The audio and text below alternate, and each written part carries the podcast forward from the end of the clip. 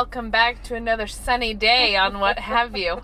I'm Rachel Jankovic. I'm Becca Merkel and we gather together once more to in the car. We, force out a podcast. we basically stopped getting further afield than Rachel's front yard. we don't even buy coffees anymore. No. We just sort of, if there's a beverage on hand, that's how fancy this outing is. We're parked in front of her driveway. So that I can, so that I, today I told Shadrach though, you can't come ask me a question. Just hot tip, because Yeah, last time in the last I wonder one, I if he like, will. He doesn't. I. It's hard for him to know that that could be the case that you don't come talk to mom Yeah, right now. Yeah. Yeah. I'm surely she's available. She's open twenty four seven. I always have a question. know. I feel like didn't last week? Didn't you go kind of blank? Yeah, I did because I was gesturing at him for a minute. Like, wait, wait, uh, wait, Chad. I'll tell you about that later. No one usually, a usually they ask if they could have. He's like wants to know if he could have an apple, but Mm. he's the man of real questions. He's he. Last night, some of the questions we got from him is, "What does the electricity place do?" I was like, I was like, well, he's like with all the wires. Like it was like one of those Mhm. places on the side of, you know how by the Troy Highway, it's like chain link. Oh, like sure. that's what it. And like I don't even know the name of it. It's like it's not a power plant. It's not. It's just one of those places where there's all these I wires and the kind transformers of place and that stuff. has like danger. well, it's what I would call the electricity place.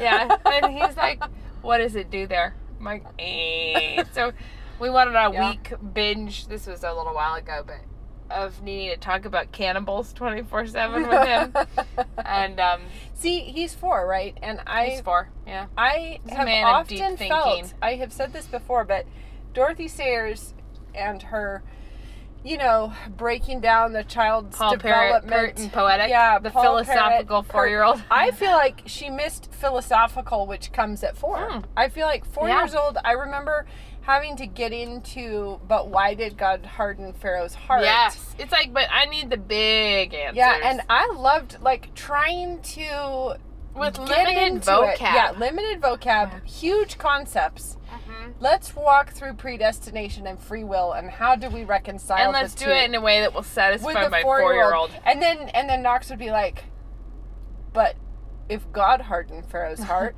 why did Pharaoh get in trouble? And you're and like, you're like, hang on right. now, hang on now. Let's go through Romans nine, shall we? Like, well, let me teach the world to you, my son. He, the ones It was- that, it was the epic. ones that, um, so Shad was asking about cannibals. I'm not actually sure why he was asking about cannibals. I can't remember the initial thing. It was about a missionary, I'm pretty sure. You know, it was Mhm. something. And he was like, but that doesn't exist still, does it, mom? And I'm like, yeah. Like, we're talking about it, like, yeah. Yeah. And, but it ended up being a really fun, you know, fun thing that we were, to, that for him, like talking all about, we were talking about real darkness in places and say, how do you get rid of the darkness? And it was like only with light, like that Jesus Yeah. is the light of the world, and this is how when there's really Yeah. terrible, scary places. And then um, I showed him the Peace Child, the 50 years after the Oh, Peace Child yeah. video, Uh-huh. like the whole video about them all being headhunters, and uh, which if you have not seen that, YouTube 50 years after Peace Child, such a good such a good video of him going back to the Mm. tribes that Yeah. used to be headhunting all the time. And then now there's a ton of old people because they no longer are killing each other all the time. Wow. They have old people for the first time. They're all like there's a baptism in the video of a ton of people being baptized and it's just so obvious That's transformation and he was he really got that like but he needed the answers about how did this happen in the first place Yeah. how did how does it quit why is it still Mhm. happening Yeah. we're talking about the great commission we're talking about we're like we gotta cover the waterfront and then right after that he found a book about world war ii or something one day he's like mom would you tell me the rest of world war ii it's like uh, where Pop did where did I leave off last time? and uh, then he's like, "How can you tell who's a bad guy? Is it their helmets?" And I was like, mm, "No." And then, Occasionally, yes. and then he's like, "Are are American soldiers good guys or bad guys?" I'm like, "Well, some of each, some well, of okay, each." And we had this moment where we were visiting friends in Amsterdam, and so the kids were all little, and we ended up going to um, oh now of course I can't remember her name Anne Frank. Anne Frank's house. But we I can remember. But we didn't know that that was really on the agenda for the day. Like we were just visiting. We were in Amsterdam. Well, they didn't live in Amsterdam. They took us to Amsterdam for the day. And so one of the things we did was go to Anne Frank's house and so we get in there and I wasn't I hadn't prepared the kids. We hadn't re- really ever talked about the Holocaust just yet with all of them. And all of a sudden you're like, hang tight now, kids. And the thing that was really funny was trying to do that in a whisper with the, those kinds of questions. So we're in there's you know there's crowds. You can't be like talking loudly. It was dark. They had big photos on the walls of the concentration Yeah. camps and stuff. So uh, whatever child it was, you know, little is going, "Why are all those people laying down?" And so we're in a whisper. Yeah, it's bad. And they'd be like, We'll talk "Why- later." Why did the Germans? Why would the Germans? Why would the Germans? You know. And you're like, okay, well, because, and they'd say, so the Jews were the Christians then. And we're like, no, Nah. Jews aren't Christians. So they're, so the Jews are the bad guys. No, Jews aren't the bad guys. But, hmm.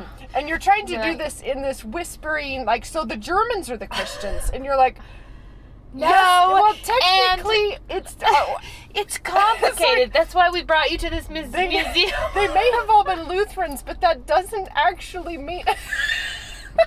But this is the difference between the visible church and the invisible church. and I'd like to, I'd like to talk to you more about that some other time. And just because the Jews aren't Christians doesn't mean that you, they should have been killed. We're driving. Oh, boy. Speaking of the Jews, and uh, just because they weren't doing well doesn't mean that. I had um the other day I'm driving, all the kids packed in the back. They've been talking a lot, and I. It became apparent when I suddenly clued in that I had not been paying attention to what they were talking about. You know, like they were just all Mhm. talking. I was driving, Yeah. not my mind was elsewhere, and then I suddenly hear, "No, Blair, don't say that. You should not say that." And I was like, what? What's happening? You know, Right. like why is someone? And um, it really made me laugh. Blair is my seven-year-old, so right.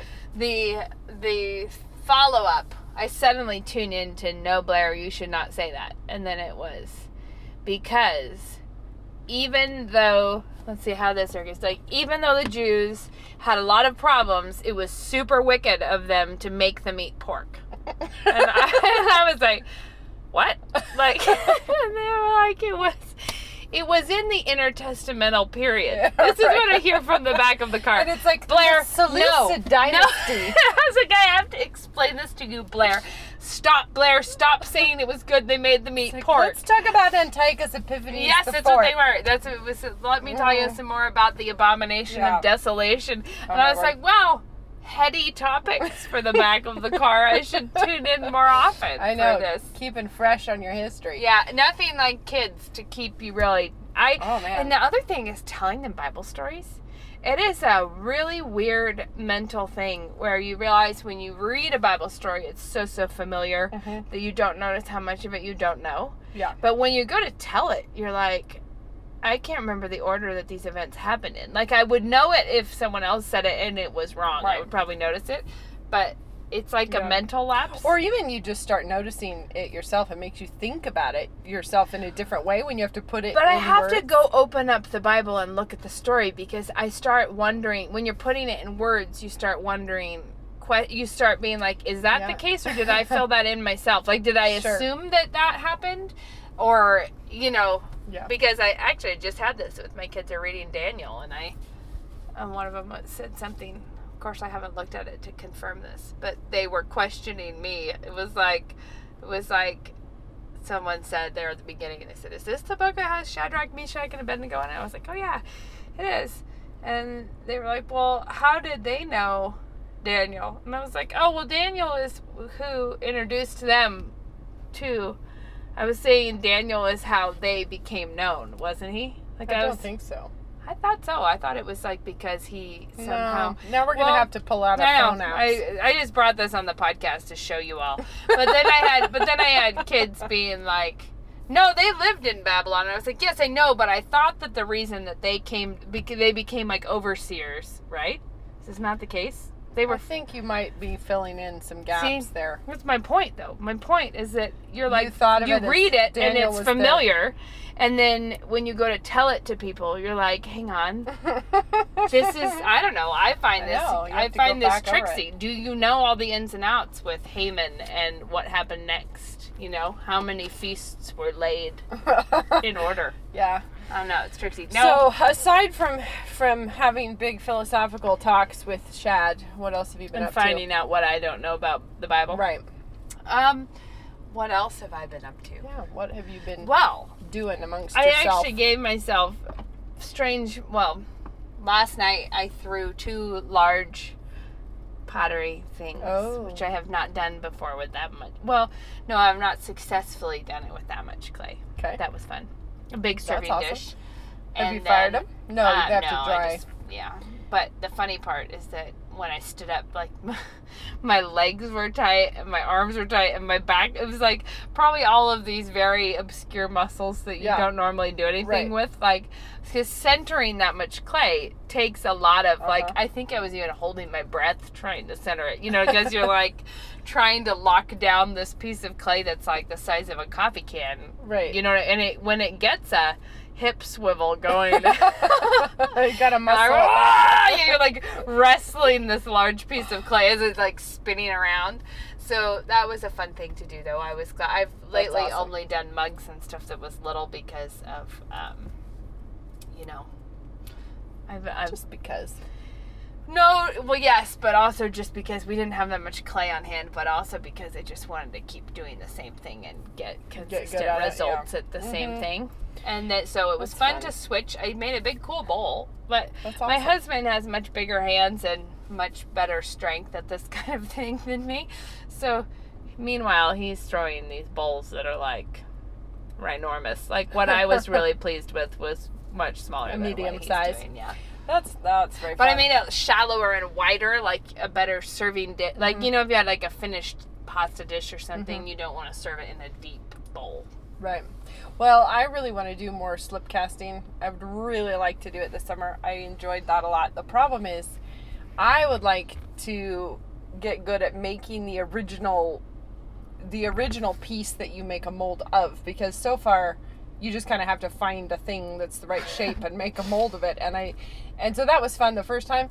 But I would really like to design it and then make a mold and then do the slip casting. That's the thing I would really like to do. But I think Throw you it have to. or like slab build it. well, I think no. I think the way they do it is make it out of like an MDF with a lathe. Oh, oh, you know where wanna- you design it. Well, you don't have to. You could do it out of anything. Anything you but I was trying to of. think. I know, but I was thinking with clay, it would be so dense that it would take like a year to dry. I don't know, like you know, like if you're doing something this big. Well, I think I think traditionally people would have just thrown the item. Oh yeah, yeah, yeah. But You're talking about sculpting clay to make. no, the- I'm talking about sculpting MDF with a lathe to make it Do you have what I wanted. No, I don't. This is. I would like to see you try to just wield a I- lathe. The thing, here's the thing. I need to I think it's probably somebody. a lot like a potter's wheel because I bet you anything that the No, that- it just spins and it has the blade that you, you know, like you have. I think people lay. We shouldn't be talking about this. Why are we talking about this? no. Here's Layering what I'm trying MDF to say. with glue and then yeah, like putting like it on a lathe it's and kind of like making a wood hero, hero basically, yeah. But then, and then yeah, but then it's solid all the way through, and then of course the slip is what makes it hollow. But anyway, that that's neither here nor there. So you've been casting pots. I nope. Yes, you have. Not casting, throwing. You've been throwing pots. Yes. I have to leave in the morning to go to Pittsburgh for the ACCS conference. And um, yeah, look who forgot to turn the ringer off That's my week. ringtone, guys. That's my ringtone. But Number um, I don't recognize. so I'm going to ACCS tomorrow, and I have to speak in a workshop on Friday, and so that's happening. But then that evening, this is where my life gets complicated. I have to host a party of sorts in another city in a hotel suite that I've not seen before. And obviously, I can't bring along with me. Oh, they're handing out a lot of invitations for this. This, it, you know, I think it's for a, a party for about a hundred people. But I have to do this from across the country. So that's what my my planning is Right. in that phase right now. Like, what do I need to throw in my suitcase so that I have it? And what do I need to put on my list for things to try to find in Pittsburgh? I feel like So- you should find a a like um, Costco would be helpful, but also Trader Joe's. I bet because they Oh yeah, and I'm not worried about the food because of course we can find a grocery store somewhere. It's just mostly like and then prepping whatever it is. well, I'm gonna have to prep it all. borrow. See now if you can borrow a lathe in Yes. Pittsburgh and Yes, make and a centerpiece I'll out of MDF, MDF. and you will be so more I'll educated when you come I'll home. be blessed to have done that. Yeah, yeah, Yeah. that'll work. Anyway, so I'm thinking, right, what do I need to have on hand? Like I'll bring I don't know. So that's my little my little conundrum for the afternoon is what do I Mhm. put in my suitcase if I'm going to have a party for a hundred in another city? My conundrum today is that we're gonna we are actually going to go to the river today. Oh I yeah. think we should do that. Rachel's gonna go to the river today and I bet you they're not gonna merkle it. I bet they're gonna just have a nice little Well, our plan is to specifically not markle it. our our plan is to go and come back in relative um, well yeah. expected You know what though? Our sheetrocker at our house. It's amazing what somebody who's good at their job. it's amazing. It's like I told the kids because you guys were gone, coming home late. I was like, so for Father's Day, you've got to find something that you could do that would be a gag about the sheetrock. You told my children this? Yeah, Oh. like like a Father's Day gag about what was happening with the sheetrock, but apparently they didn't think of anything. No, they didn't. But So it's amazing. It's just I feel like so we should tell about Grandpa because that was so cute. Sure. So my grandpa Jim is a limerick writer. He Of- always just put a limerick in birthday cards. Oh, like your wedding card, we would get a limerick in it. I he didn't just get a he limerick. dusts out a limerick He wrote for me an many awesome occasions. letter for my wedding. I have a lot of really great letters from him too, but he he always he and Grandma Bessie were they do the same where I, I have like a letter when Lena was born, like a letter to Lena saying you Mhm. may not remember us when you Oh, uh, I like those just letter. choked me up so bad. He's always saying you it's basically like this is what I want you to know even Mhm. though you may not remember us, but luckily Yeah. she will remember him. Um anyways, he writes limericks a lot.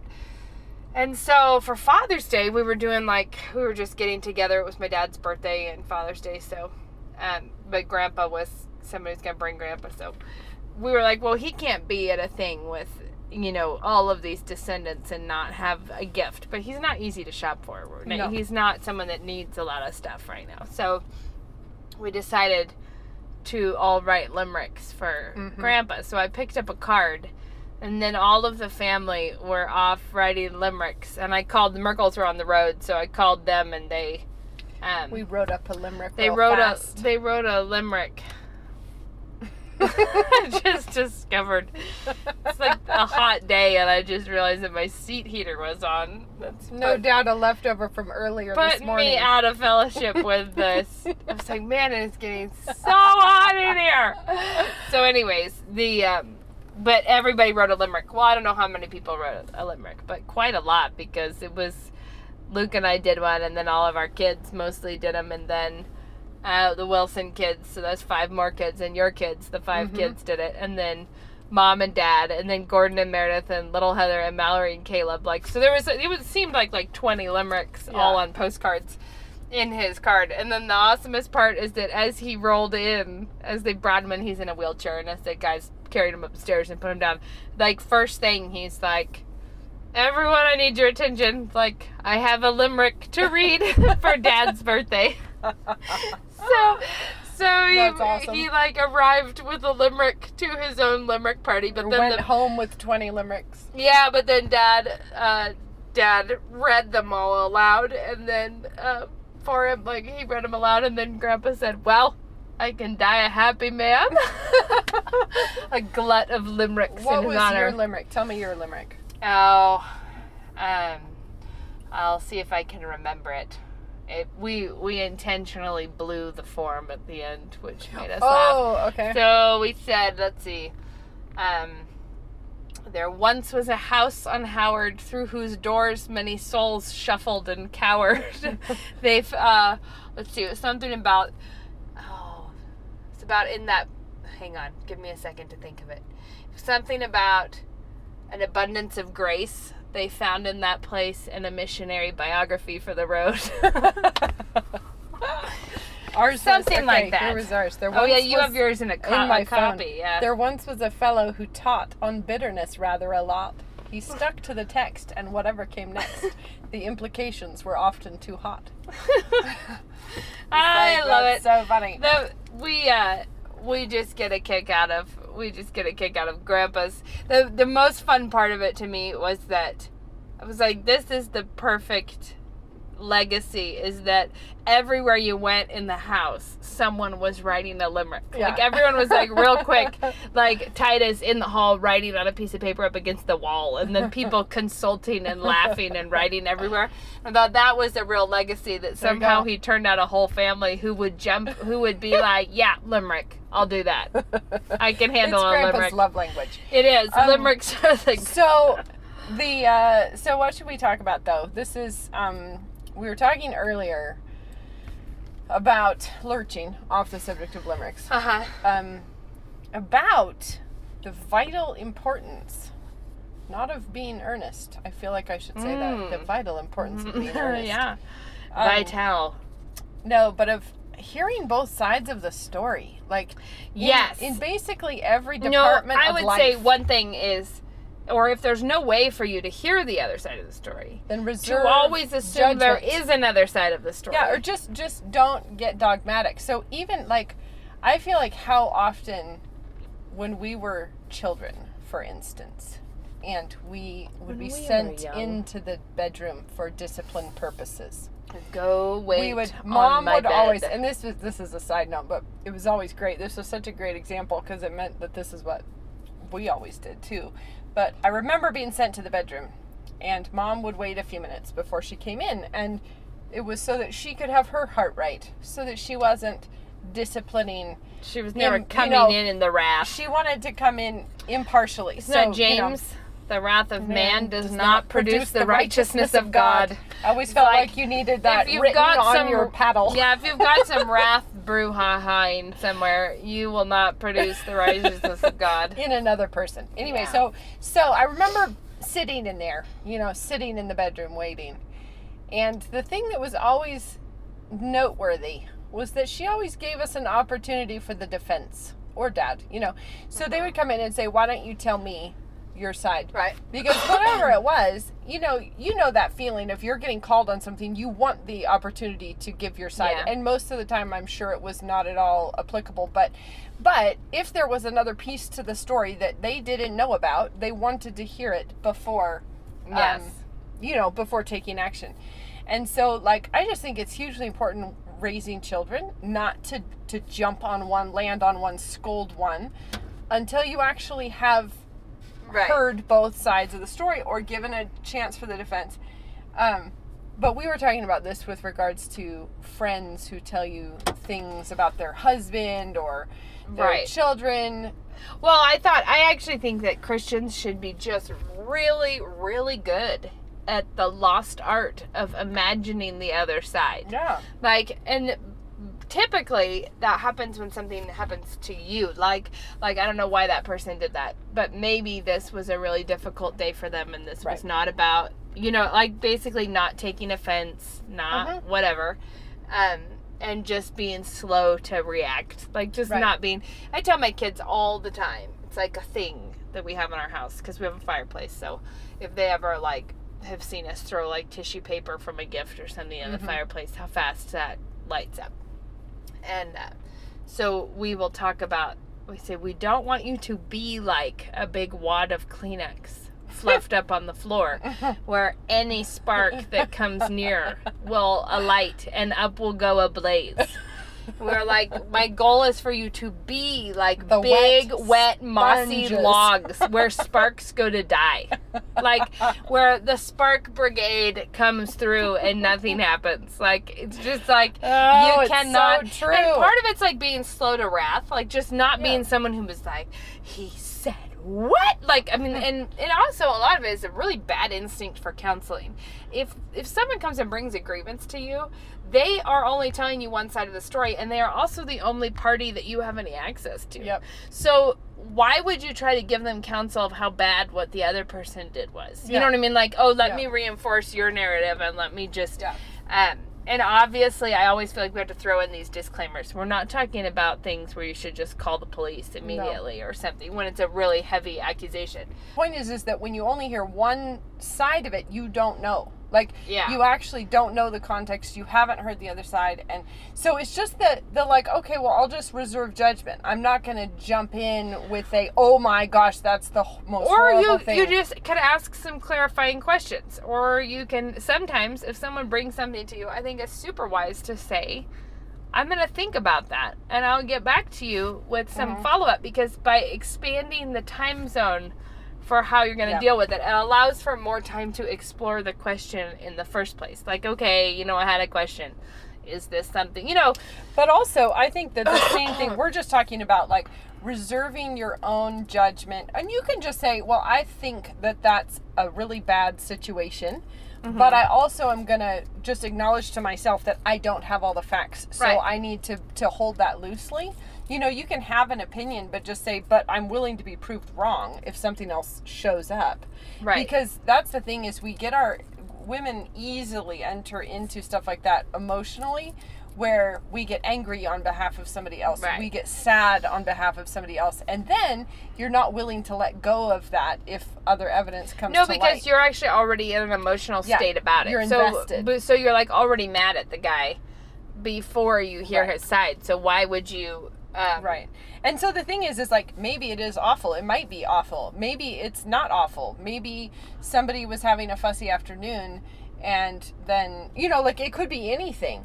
But but also the the ability to just wait and hear the other side of the story, I think gosh, does the internet not provide No. multiple opportunities to practice this very thing where Mm-hmm. you read some inflammatory news article about the big bad thing that the cop did or the big bad thing that the person did to the cop whatever it is and and it's emotionally charged it's politically charged and we all know where our loyalties are going to be immediately without Right. having seen really any more evidence about it without having seen Right. both sides of the story without knowing anything except one person's take and then um, why is it now really hot what's happening I don't know. I'm struggling here with the. no this is mm. oh it's because you turned it on to feet see and defrost rachel's fiddling with the see there we go Rachel's the worst. Rachel is like doing the worst with things. dials. No, but you know what I mean. Like hearing both sides of the story with your children, with your husband, with the internet, with your friends. Well, and the internet, I'm just gonna say, here's my hot tip for Christian women on the internet: is you don't actually have that much capacity for emotion. So let's just. This reminds me of. I want to say it was was it Dabney who said this about novels. I want. I think it. I know what been. you're talking about, but I can't remember who it was. I think it was Dabney, but anyways, he was talking about the dangers of novels, and um, but he was saying that God gave us emotions to drive action, and that when we feel sorry for someone, it's like we feel sorry for them, so we go take them a meal. We feel concerned for someone, so we are driven to prayer for them. Yeah. We concern, and I feel like a lot of a lot of Christian emotion and action has been replaced by basically the gaper's delay of the internet yeah. like where people are like read this horrifying article about how a a transgendered man and his transgendered child are doing something sick in Canada. And I'm like I I can't imagine that this is relevant for my life in any way. And that the emotion that would be ginned up in reading that article, Has nowhere which would go. be anger, would have nowhere to go because it would not be a. It, it's like it's not in my back. It's not something that is Yeah. right here.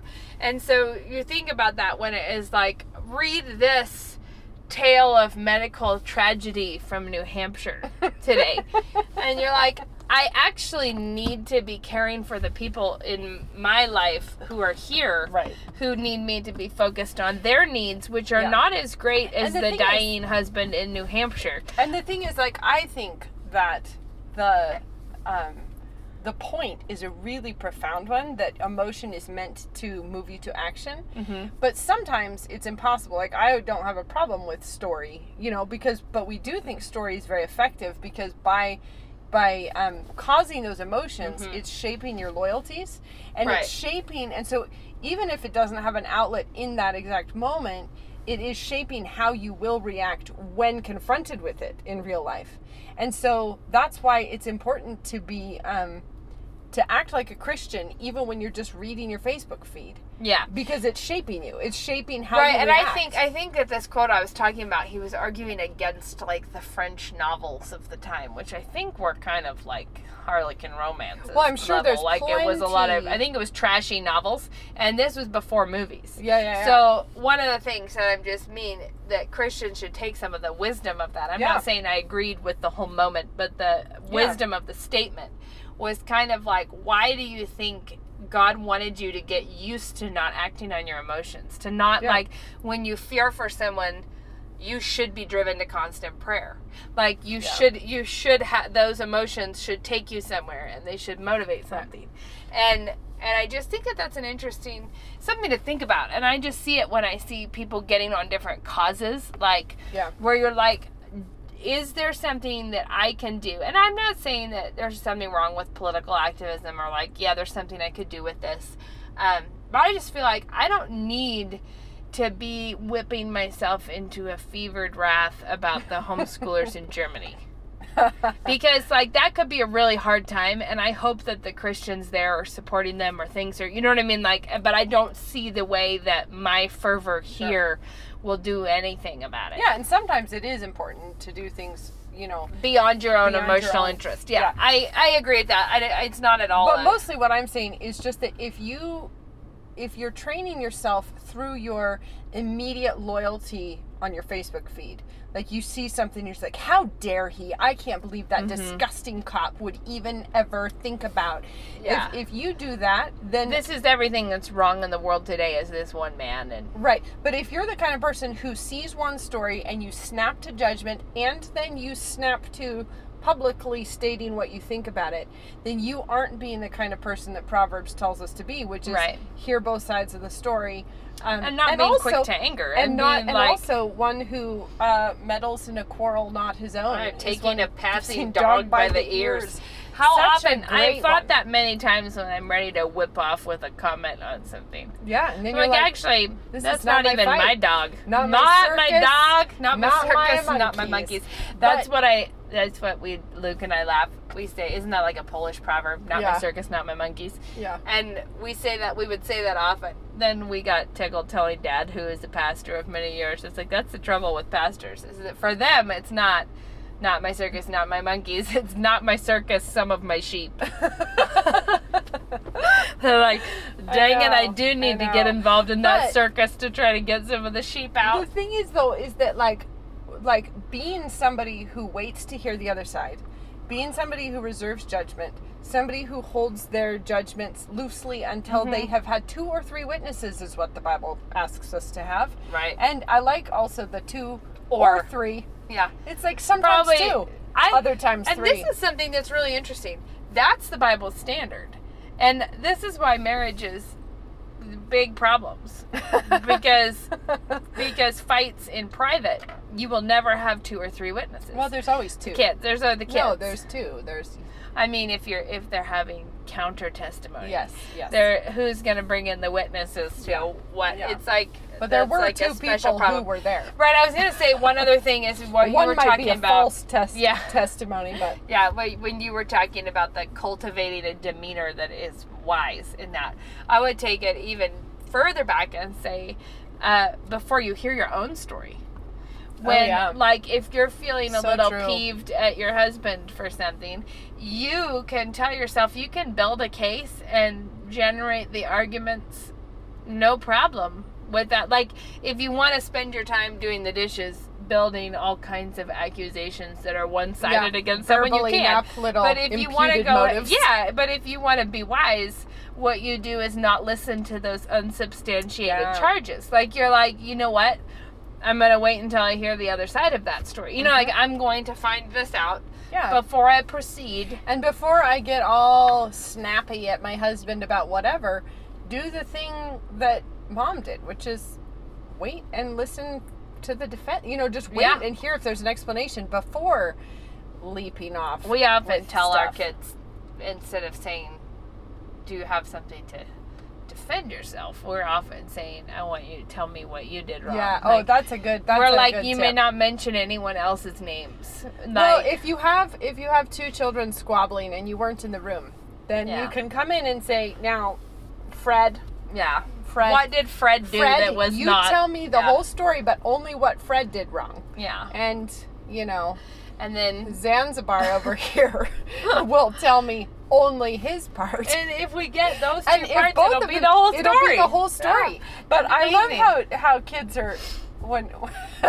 when our kids were little. This would always crack me up because they would when they would want, start to retell the story in the flesh. Yeah. it would be like, and then I said to her, and then she screamed back, and then I quietly responded, and then she. And then I was being totally fine. Like it was like, were you I think- angry? but I always no, their voice. Yeah. Their voice is very calm for my part, and then and then and, and, and also the ramped up vocab.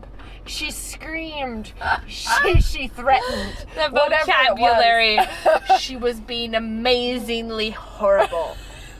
You're like, really? and so that's why if somebody is is you know airing their grievance in the flesh, that's how it comes off. yeah. And so when you say no no no, back up now, you tell me everything you did wrong. But what did you do in this And then- circumstance that may then- have created this Right, monster? and if you say, "Okay, you tell me what you did wrong," you can turn to the other person and say, "Is that accurate?" And they Yeah. usually like, "Yeah," and it's like, "Now your turn. You tell me what you did Yeah. wrong." Mhm. Ask the other person, "Is that accurate?" One thing I've done with my kids who have the most trouble with each other uh, in just little bickery troubles are usually the most alike.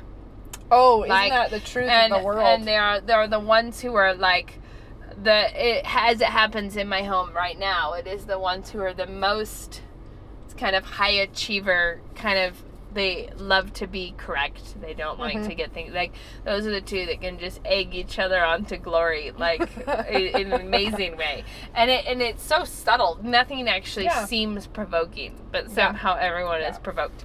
Well, one of the things that I have made them do, which makes me laugh, is I say I'm like making dinner. I'll be like, you two, come in here and stand in the kitchen. I'm like, face each other. And they're like two feet apart. I'm like, no, you have to stay there until I tell you that you can be done. And I want you to take turns going back and forth, complimenting one another.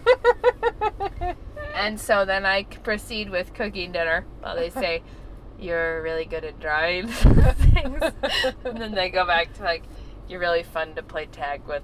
It's like goes back to you're they and they have to do Yeah. it until I tell them they've done enough. So it's like the uns the Yeah. the bottomless compliment That's thing. funny. But the thing that surprised me most about doing that is that it was kind of just off on a wing and the prayer of like we needed to work through some of this and I just Yeah. gave them that job. But the thing that was remarkable to me is how it revealed to me that I didn't understand before that moment how much it was because they were similar. Alike. Yeah, and then when it was coming out, the things that they admired about each other, when they Mhm. were finally being honest about that, I realized that so much of the source of it was like when one says, You're really good at Uh huh. thus and such, and the other one is so flattered. Yeah. And I realized it was because they were both really fighting for respect of Yeah. the other because they admire each other a lot and they're right. like, we need, and it, it really helped them to actually have Mhm. to give each other compliments, helped Yeah. them both to know that they actually were admired. And helps you to get a sort of behind the scenes glimpse into what's going on. you know, yes. gives you an insight Yes. into it. And you also can tell if someone is not sincerely enjoying their sibling No. when they're like, you know your colors. it's funny how Like, ah, nope, that's not it. You can do better. Reveals the villain. You can do it? better, you It's can, like, yeah. Oh, One of them's like- found the stink One of them's like, "You're always. I'm so glad you're my sister." And the other one's like, eh, "You uh, have Finished a bathrobe." Yeah. like, Yeah. I see where the heart of the storm is. Yeah. Like, yeah, yeah, it's funny. But anyways, I liked that one. Uh, that's Yeah, a technique that has. So worked. anyway, that's our thing. It's like just just practicing being the kind of person that doesn't get too easily scandalized or doesn't get too easily Just being a wet mossy a log on Yeah. the internet. Be a wet mossy log in person. if the internet can use anything, virtually. it is more unstartable fires. oh man, it is the- like a the it is- fires. they need Smokey the Bear alerts all over the internet. all internet. over. Like, do not leave your cigarettes unattended. yeah, Like, do not actually, do. you're not even allowed to start fires right now. I in love. This month. I got yes, I got so tickled by that. With it's well, when you're talking to someone and what the conversation amounts to is basically like, what do you think about me leaving this cigarette butt of a rude comment in that emotional dry bush? You're like, maybe or not. Maybe or not. follow me closely for one minute. Imagine what could be if you didn't. Like the bush might still be dry, but you would not have started the great fire season of, of 2017. Like oh, might be Oh, awesome if you didn't do that thing that you're talking about doing. Oh, but anyway, okay. So recommend. We need to leave off now with the recommend of some sort. Recommend. How about now, since it's summery in our neck of the woods?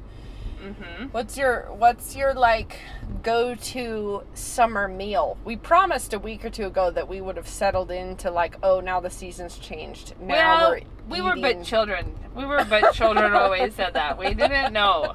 We did not know what it was going to be like. Well, tonight since we're going to the river, we're doing really whatever I can Sure, but up. like, what's something that you guys like eating in the summertime? um, hmm, did you have a hot tip for this? You were gonna do it. I'm sure that I you have This was your idea. I'm sure I do make things, but I struggle. really? You still blanking out on this? Okay, No. I've got one that we adore. Okay, It's do it. Do it. caramelized pork tacos with Mm, a sounds good. pineapple cucumber salsa. Okay. And it is not hard to make and it is insanely good. And it has like a um, sriracha good. sauce that you squeeze over the top. And you just caramelize the pork. You like pan fry pieces of the pork and then you throw some water and sugar in at the end. Some fish sauce, you know, kind of gives it that little right. bit of. Yum. Yeah. Where is Anyway. this recipe from? I don't know, but I will post a link when Good. we get around to it because it's really yummy. And the salsa is really quick to whip up. It's like red onions and pineapples and Right. And then you put the sriracha sauce on top. And um, that I think you cut it with sour cream. It's like you know, it's like a sour cream and sriracha mix, and you Yeah, put that, on top. It yummy. is ridiculously good. It's easy. We it's really um, fresh, and Yeah, and we my like kids uh, are crazy for it. Vietnamese chicken salad. That's really good. And then also there's another one. Your fish sauce reminded me of one that Thai beef tacos is really good. Oh, It's like a okay. grilled. It's marinated in like chili, you know, like sambal like and Mhm. um, fish sauce and stuff. And then it's you do it with like a cabbage slaw, ooh, yum. like but it's So Thai. it's similar. It's a similar sort of. Yeah, thing. it's Thai beef and slaw, but it is just But it's a taco? interesting, different, yeah, taco. All right, we have two taco Tacos and tacos, tacos and more tacos. and then for breakfast you can have a taco. it's actually breakfast tacos. What's really good is a couple of scrambled eggs in a corn tortilla with avocado and sriracha and sour cream. Hmm. It's delicious. really. Yeah, I could I could see that. I could go for a breakfast taco there. like that. Yeah. It does sound good. it is good. So thank All you all for joining us. We'll And see you we next time. See you around. Yes. Bye. Happy happy summer days. Ooh, ooh, ooh,